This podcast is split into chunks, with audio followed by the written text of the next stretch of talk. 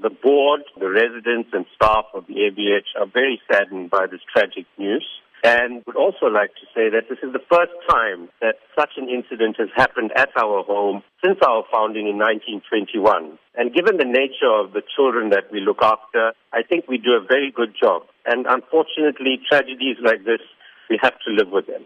What were the circumstances under which the female resident was found?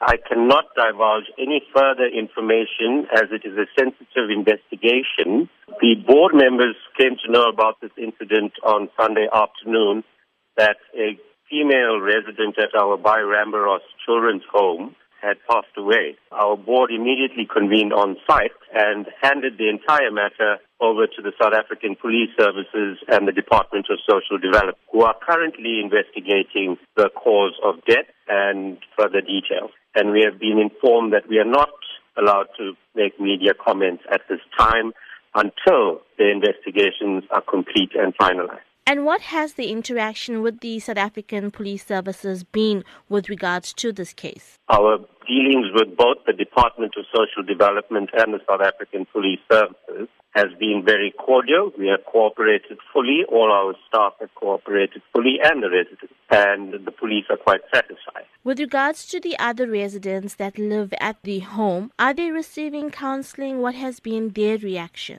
All the uh, children in our care have been counseled and have received trauma counseling, which is an ongoing program that we have embarked on since the tragedy. With regards to funeral arrangements, what funeral arrangements have been made? There are no funeral arrangements at this time, as the police are still investigating and will not release the body to us.